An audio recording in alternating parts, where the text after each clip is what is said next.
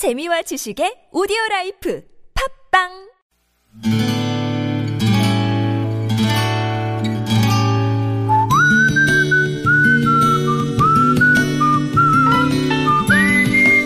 여러분 기억 속에서 여전히 반짝거리는 한 사람, 그 사람과의 추억을 떠올려보는 시간, 당신이라는 참 좋은 사람. 오늘은 서울시 광진구 자양 이동에 사시는 이현웅 씨의 참 좋은 사람을 만나봅니다.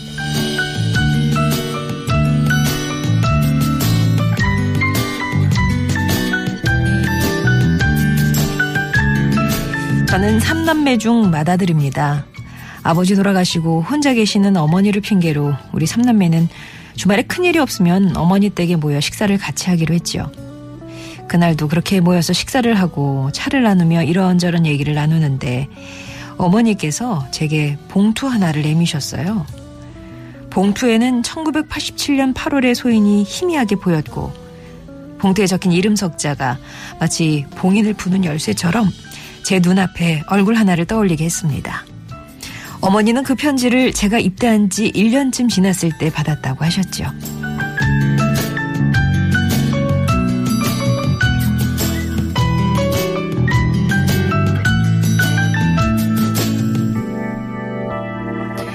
아들이 보낸 편지겠거니 하고 봉투를 보니 이름도 알 수 없고 기억에도 전혀 없는 한 사병이 보낸 군사 우편이었습니다.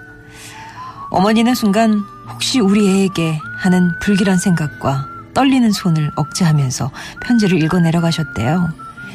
그러나 편지에는 드디어 우리 둘이 헤어지는 날이 되었습니다. 현웅이와 제가 춘천 어느 보충대에서 어디라도 같이 갈 수 있도록 하는 마음에서 손과 손을 꼭 붙잡고 마치 부모 잃은 어린애 모양 이름 하나하나 부를 때마다 가슴 죄던 일이 엊그제만 같은데 점점점 하는 글이 적혀 있었죠.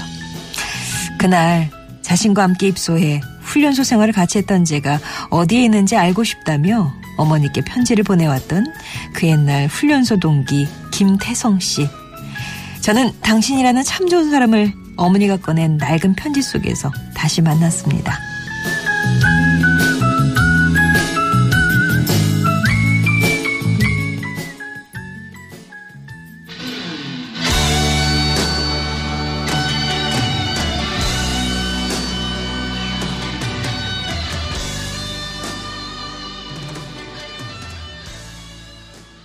들으신 곡은 김민우였습니다. 휴식 같은 친구였고요. 당신이라는 참 좋은 사람. 오늘은 서울시 광진구 자양 이동에 사시는 이현웅 씨 사연이었습니다. 정말 까맣게 잊고 지내셨대요. 그러다가 어머니가 어느 날 건네주신 그 낡은 편지를 통해서 진짜 무슨 뭐 상자가 뚜껑이 딱 열린 것처럼 생각이 나셨다고. 어머니 역시 짐 정리를 하는데 그 편지가 나왔다 하면서 뭐 수진이는 본인이지만 그래도 네가 갖고 있는 게 나을 것 같다 이렇게 챙겨 놓으신 거라고 합니다. 편지에는 이현웅 씨랑 보냈던 훈련소 생활에 대해서 시시콜콜하게 적혀 있었고요. 이젠 자신이 있는 부대에서도 중고참이 되고 상병도 됐다면서. 근데 이현웅 씨랑 헤어지던 그날이 자꾸 생각이 나서 좀 어디 어느 부대에 있는지 예, 서로 그 헤어지면서 나눈 집 주소로 이렇게 편지를 보내게 됐다. 그런 내용도 적혀 있었다고 하네요. 어머니는 그 편지를 받고 어, 부모 떠나서 낯선 곳에서 서로가 의지하면서 훈련소에서 대기병까지 둘이 같이 있다가 헤어지게 될 때 그 섭섭하고 허전한 마음이 어땠을까 하는 생각에 가슴이 메어졌다. 그런 말씀을 하셨다고 합니다.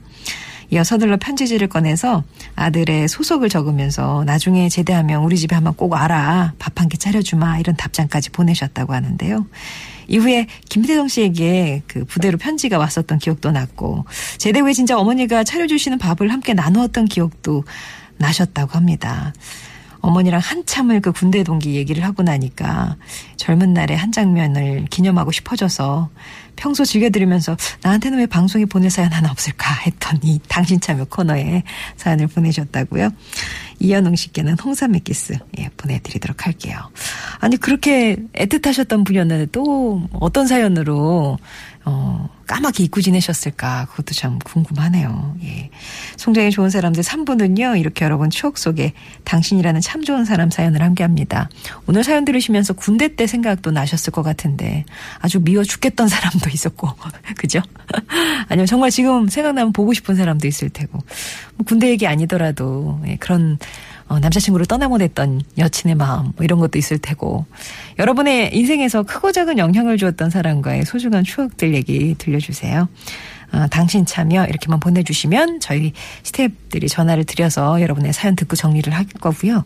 금요일에는 2주의 음성 편지가 여러분 기다리고 있습니다. 여러분의 목소리를 직접 배달하는 시간인데 그것도 이제 녹, 녹음을 하시기까지 어떻게 해야 되는지 일단은 음성 편지라고만 참여 의사 밝혀주시면 저희가 연락드려서 어, 참여하시도록 안내해 드릴게요. 50원의 1호 문자 메시지 우물정 0951번 또 무료 모바일 메신저 카카오톡 TBS 앱이 열려 있습니다.